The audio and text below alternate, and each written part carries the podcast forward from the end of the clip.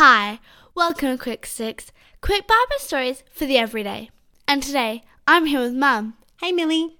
When Elisha was about to go to heaven, King Joash of Israel came to visit him. The king was very sad that Elisha was going away and started to cry. Elisha said to the king, Go and get a bow and some arrows. So the king did as he was told. And when he had the arrows ready, Elisha put his hand on the king's hands and told him to open the window and shoot the arrow. King Joash shot the arrow, and Elisha exclaimed, This is the Lord's arrow, and you will completely beat your enemies, the Arameans. Then he told him to pick up the other arrows and strike them on the ground. The king took the arrows and struck them on the ground three times. But Elisha was upset with the king and said to him, You should have struck the ground five or six times, and then you would have beaten Aram until it was totally destroyed.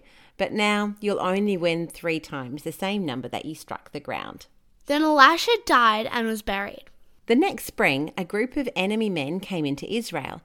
In a field, there were some Israelites who were burying a man, and when they saw the enemies, they were very scared and dropped the dead man into the same tomb where Elisha had been buried.